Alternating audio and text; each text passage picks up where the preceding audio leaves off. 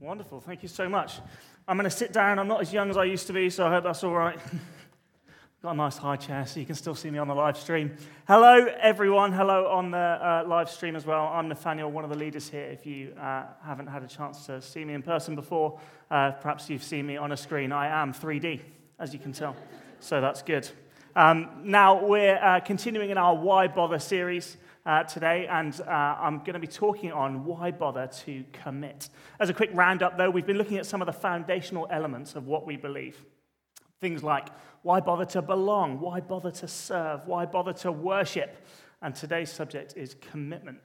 And actually, I just want to start by taking a minute just to think about what we mean by commitment, and think about some of the ways in which commitment is used as a word in everyday life.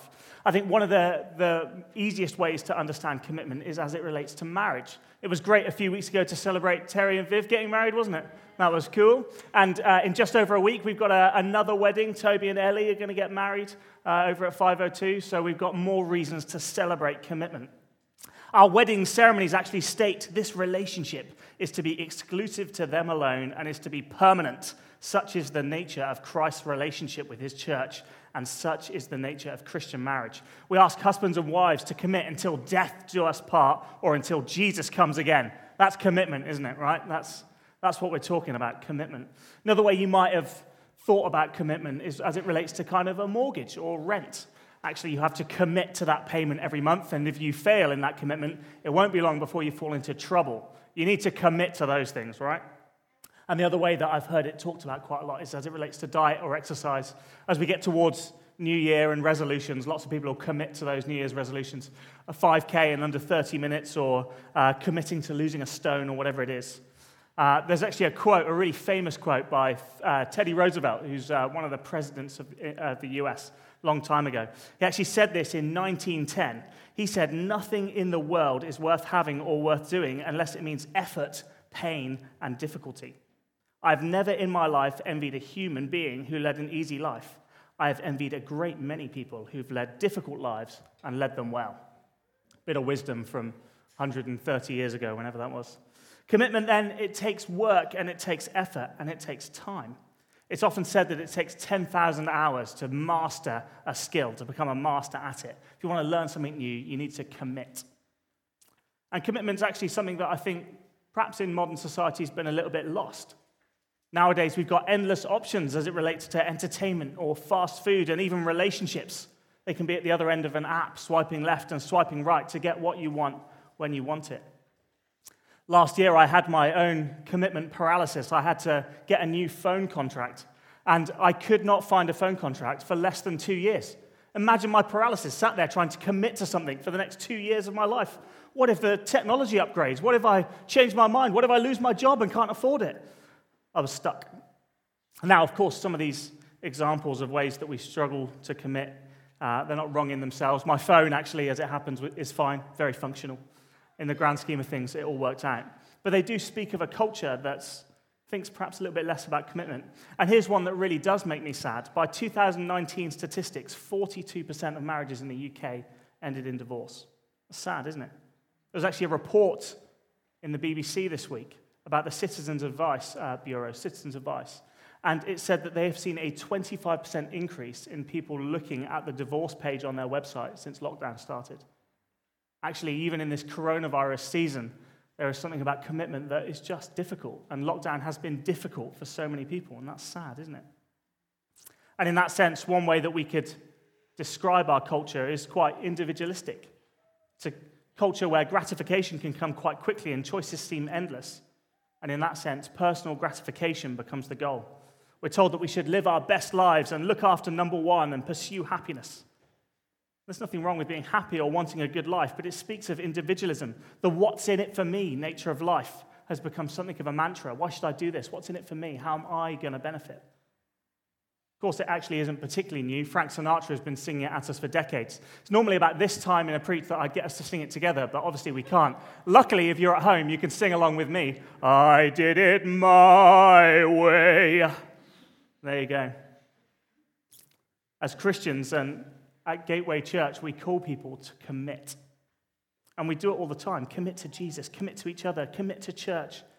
And we don't do it because We like knowing who's about, or we like knowing how much money we're going to have coming in each month.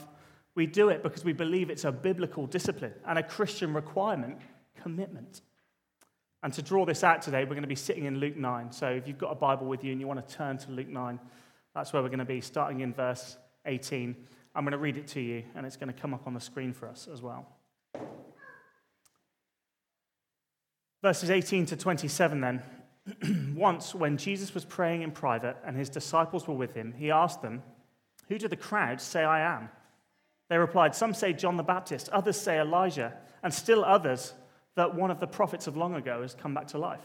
"What about you?" he asked. "What do you? Who do you say I am?" Peter answered, "God's Messiah." Jesus strictly warned them not to tell anyone. He said, "The Son of Man must suffer many things and be rejected by the elders, the chief priests, and the teachers of the law, and he must be killed, and on the third day be raised to life." Then he said to them all, "Whoever wants to be my disciple must deny themselves and take up their cross daily and follow me. For whoever wants to save their life will lose it, but whoever loses their life for me will save it. What good is it for someone to gain the whole world and yet lose or forfeit their very self? Whoever is ashamed of me and my words, the Son of Man will be ashamed of them when he comes in his glory and in the glory of the Father and of the holy angels. Truly I tell you, some who are standing here will not taste death before they see the kingdom of God." Now, I'm going to draw out three points from our passage in Luke here that help us to think about commitment and the way that we as Christians are called to commit. And the first one is commit to your faith. Commit to your faith.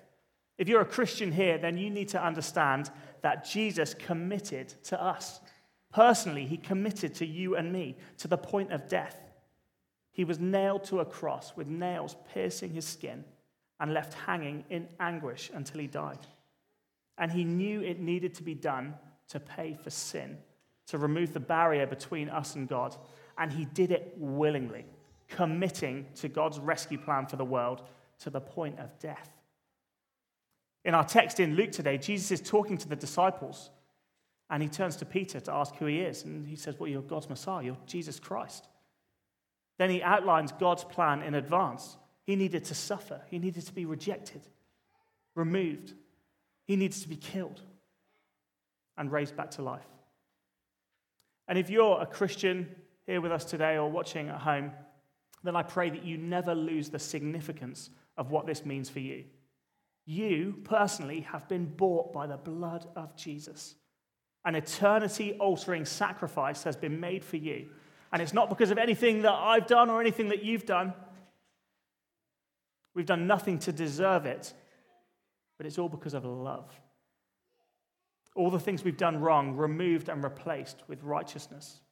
So as you go about your day, today, tomorrow, this week coming, you can do it in the knowledge that there was someone who walked this earth, who loved and loves you so much, so much, he was willing to give his life for you, that it might mean relationship with you forever.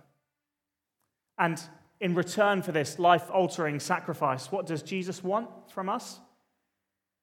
Back to Luke nine, in verse twenty-three, "If anybody would come after me, let him deny himself and take up his cross daily and follow me. For whoever would save his life will lose it, but whoever loses his life for my sake will save it. For what does it profit a man if he gains the whole world and loses or forfeits himself?" Jesus wants us, all of us, commitment. Take up your cross and follow me.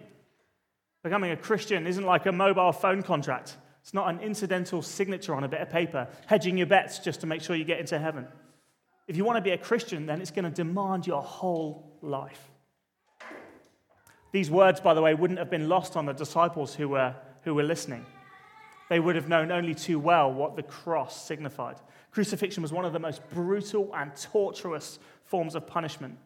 And many had died by this method. Actually, many had died by this method because of their belief. And we can read this in twenty twenty and see it as picture language, like a metaphor. Oh, yeah, I get it. I'm supposed to follow Jesus. But actually, if you were listening to it in that context, you'd have taken a big gulp because that meant a lot. They would have known the harsh reality of those words. Now, at this point, and especially if you're sat here or you're watching at home and you're not a Christian, you might be listening to this and thinking, why bother?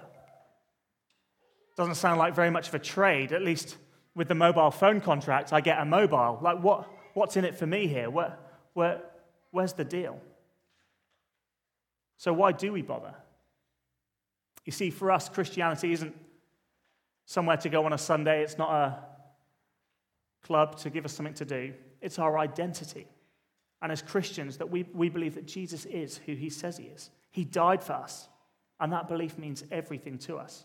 It means that we're part of God's family. As Matt said a few weeks ago when he talked about belonging, being a Christian means that we've gone from being orphans to being sons and daughters in God's family, with the full family rights that go with it. It means that we've got a Father in heaven who loves relationship with us, someone we can pray to and talk to and seek wisdom from and seek comfort from. And it means getting to enjoy that relationship forever. Eternity in heaven to worship and enjoy and love. In that sense, we are not individuals, we are family members.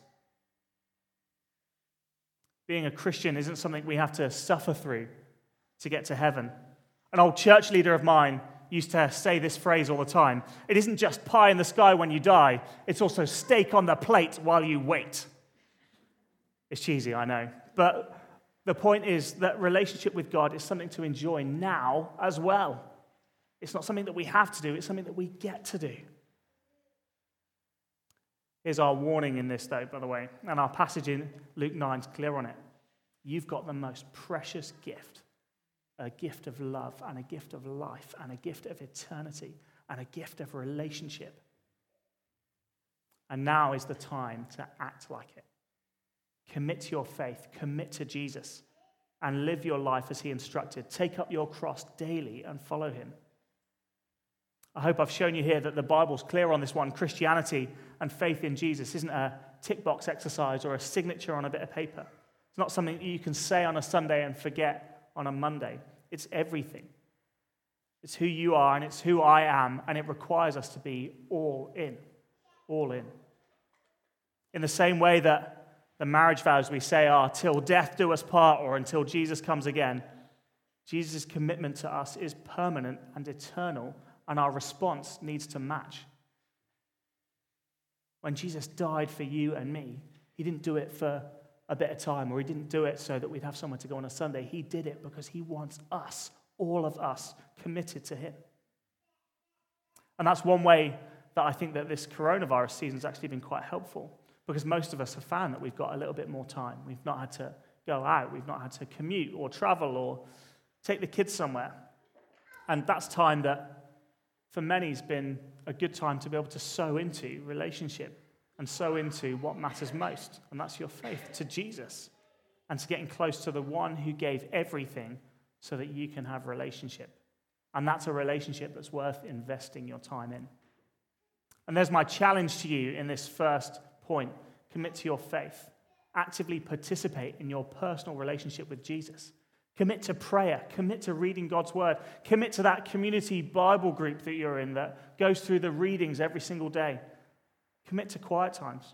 We don't do these things out of a sense of legalism. We, there shouldn't be any guilt in them. But if you want to enter fully into your relationship with the King of Kings, then it requires work.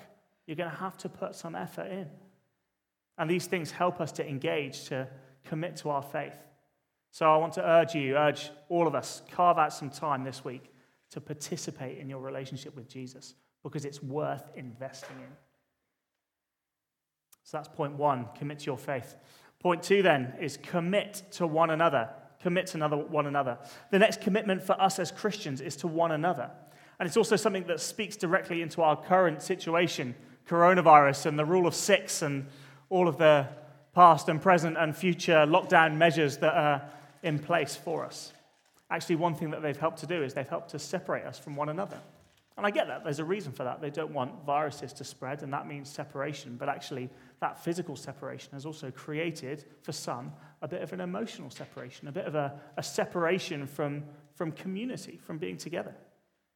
We're now being warned about mental health epidemics. You actually only have to go and onto your favorite news site to be warned that actually mental health services are Uh, inundated with requests. People are struggling, largely because they're lonely. They're out of community. They can't connect to people the same way that they used to. And it's something that as a church we want to fight to protect. Christianity is not just a personal faith. Remember, Christians aren't individuals, we're family members. Our mantra isn't Sinatra's. It's not about my way. It's Jesus's. Follow me. And families are there for one another.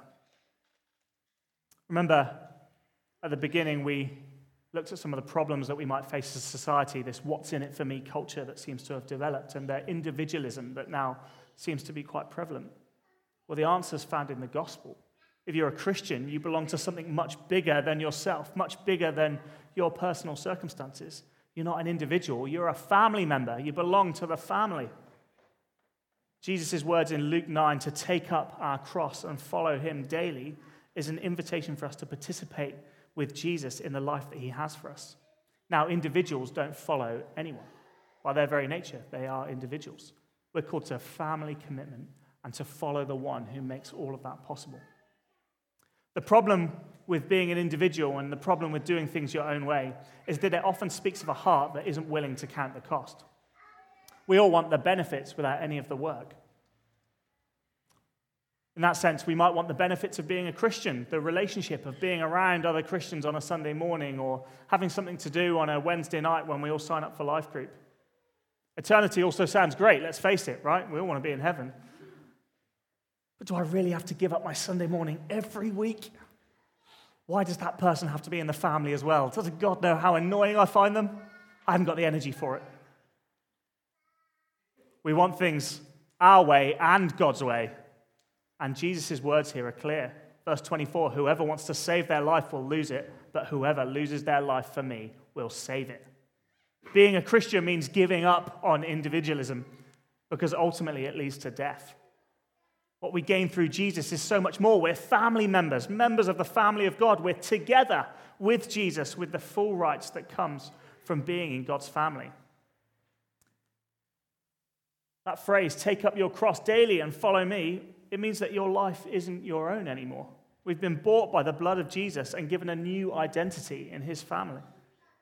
And with that change of identi- identity needs to come a change of mindset. This is the family of God, and it's a family that you want to be a part of. It's one of the things that I've actually been most proud of seeing during lockdown and since, and something that Matt alluded to when he was preaching about serving and what I committed to serve last week. It's been so good to see examples of people loving one another, meal rotas for people who are sick and people who have had children, shopping for those who are shielding, taking time to pick up the phone to make sure someone's okay. It's been so heartening to see this community come together in this season, actually a season where it's so tempting to shut the door and hide yourself away and be, be fearful. I'm so proud that we as a church have been running towards one another. I even had somebody post me a book during lockdown because they thought it might help me. I love being part of God's family, and it's about doing it together. And it's for us today and going forward. It's our job to show our faith to those in our family and those outside as well. I want to ask you, in what ways are you working to serve and bless the people around you? How many people have you picked the phone up to this week? There's no better witness than when people see us selflessly giving to others. Not because we have to, but because we want to. We've had our change of mindset. We are not individuals anymore. We're family members, and family members participate in family life. Not because we have to, but because we want to. Give up on individualism. Now's the time. We're family members. That's who you are. Commit to one another, because that's the example that Jesus sets for us. So thirdly then, and finally, commit to church. Commit to your faith, commit to one another, commit to church. Now, I would say that, wouldn't I? I mean, I'm one of the leaders here. I'm supposed to say that. You've got to commit to church, right? That's the thing that you'd expect me to say. But actually, I mean it.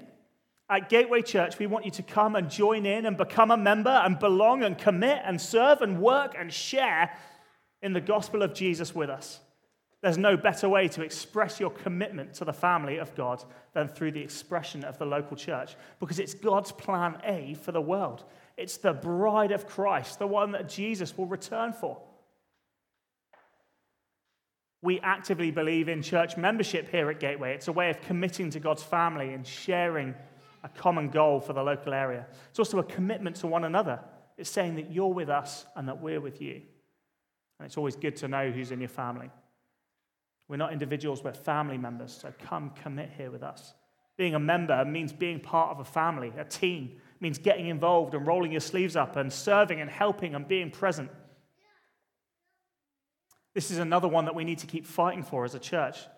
And actually, Matt alluded to it, to it earlier. We, we don't know next week whether we'll be able to meet physically like this. We don't know whether there's going to be more restrictions in place for faith groups to be able to meet or not meet, or whether there's going to be restrictions on numbers or not, or if it's not this week or this month, maybe it's next month or next year. Actually, we're in so many ways going to be um, uh, not, not making that decision for ourselves at the moment, and that's tough.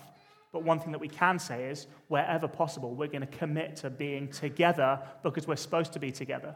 So where the decision is in our hand, that's what we're going to do. We're going to meet together. We're going to get you together. We're going to encourage you to be together because that's what we're supposed to be.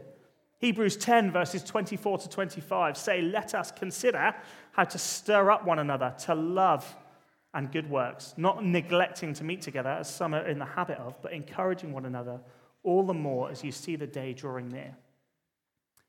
And that's what being part of a church family is. It means being present together, meeting together, encouraging one another, stirring one another up.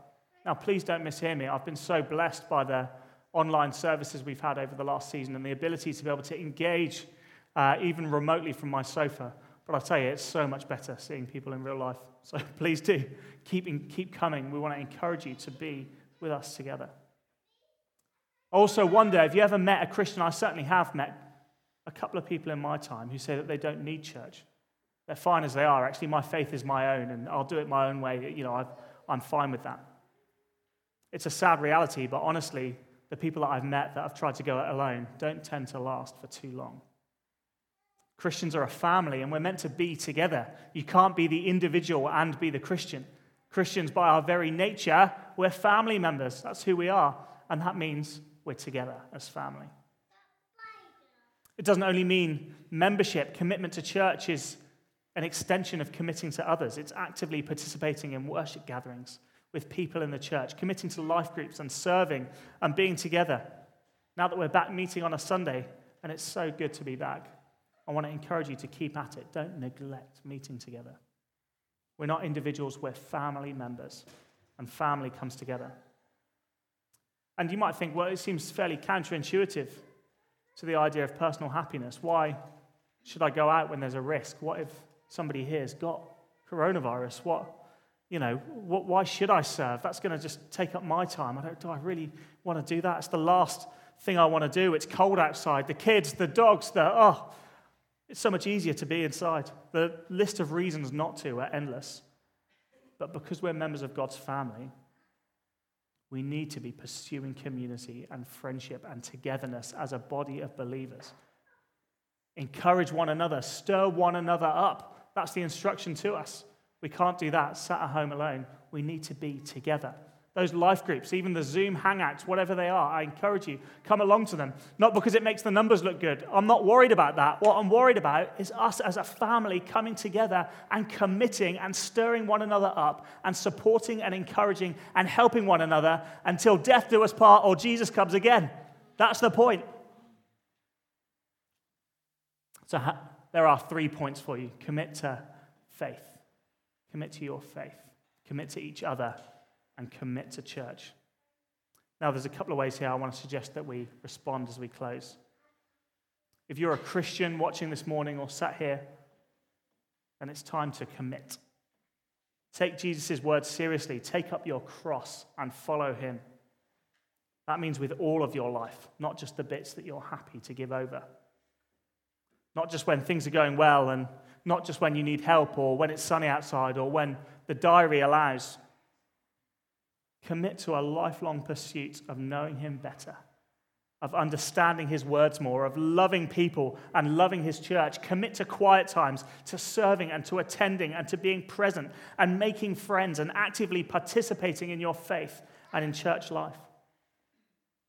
When I was preparing this, I actually felt that there was some today that really needed to hear this message because life was actually a bit double-edged at the moment.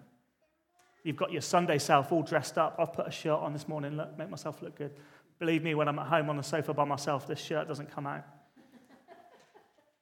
Actually, you can make yourself look good on Sunday and then live a totally different life during the week. And coronavirus, by the way, does make that easier because we're all at home and the doors are shut and you can shut the curtains and be who you want to be and it doesn't really matter. But God sees. You can be all dressed up on a Sunday, the model of perfect Christianity. And then the self behind closed doors is totally the opposite. I'll end with another passage in Luke nine, our, our text for the day. Whoever's ashamed of me and my words, the Son of Man will be ashamed of them when he comes in his glory and in the glory of the Father and of the holy angels. Jesus paid it all for us, and now it's our turn to give it all in return. You can't be an individual and a family member. You can't have a foot in both camps. You can't have your Sunday self and your Monday self. Jesus gave it all for you, and in return, he wants you all in. If there's anything in your life that's not lining up to how God would have you live, today's the day to submit to him. The Christian life's not easy, but it's the best, most adventurous, most love-filled life you can live. And who wants easy anyway, right? As the words of the hymn, When I Survey Go, were the whole realm of nature mine, that were an offering far too small. Love so amazing, so divine, demands my soul, my life, my all. It's time to surrender your all to Jesus and to a life lived with him. And if you're not a Christian here today or watching at home, then you are most welcome. I just want to say to you, the same can be true for you today as well. I'm talking about Jesus. I'm talking about someone who loved you so much and who loves you so much. He knows you intimately, everything you've ever said, everything you've ever done, and he still loves you so much that he died for you so that you could have these wrong things wiped away and so that you can join his family and find love and forgiveness. And what does he want from you in return? He just wants you. If you're ready to pray that prayer that you might belong to God's family and to live a life with him, then I'd be delighted to pray for you later. I'm sure somebody from the team here will be uh, able to, to help. If you're watching at home and you've been stirred up by this, then send us an email. We'll find a way to get at, get in touch. We can talk to you about it more and um, and connect with you. So let's finish in prayer, a prayer of commitment to the one who gave it all for us. Please pray with me. Let's go. Oh, Lord, I thank you so much. I thank you so much, Lord Jesus, for your sacrifice that you made for me and that you made for these guys here, that we might live in relationship with you. And, Lord, I want to pray for us that you would help us not to take that for granted. Lord, we want to be all in as you were all in for us, even to the point of death. Oh, Lord, forgive us where we haven't been all in, where we where we haven't been all there when we should have been. Forgive us, Lord, where our mantra has sometimes been that individualistic, I did it my way, what's in it for me? Lord, we want to be all in for you. I pray, Lord, you'd be revealing that in us here, things that we need to lay down today in order to be closer to you as we move forward. And Lord, I pray that we would never lose the significance of your life-altering, eternity-altering sacrifice on the cross. May we never lose how special that is and how that has changed everything for us, a new identity, members of God's family. Thank you, Lord Jesus. Amen. Amen.